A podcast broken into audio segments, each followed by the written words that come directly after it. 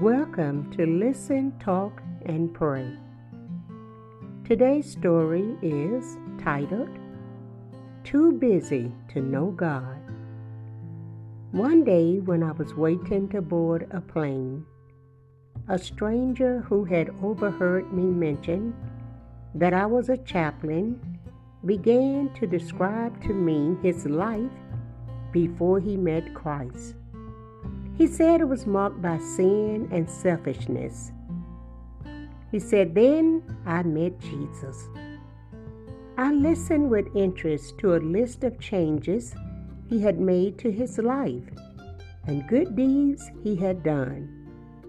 But because everything he told me was about his busyness for God and not his fellowship with God, I wasn't surprised when he added, Frankly, Chaplain, I thought I'd feel better about myself by now. I think the New Testament character Martha would have understood that stranger's observation. Martha, having invited Jesus to be a guest at her home, she set about doing what she thought were the important things.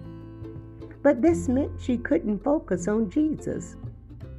Because Mary wasn't helping, Martha felt justified asking Jesus to scold her. It's a mistake many of us make. We're so busy doing good that we don't spend time getting to know God better. I close. Slow down and invest yourself in knowing God.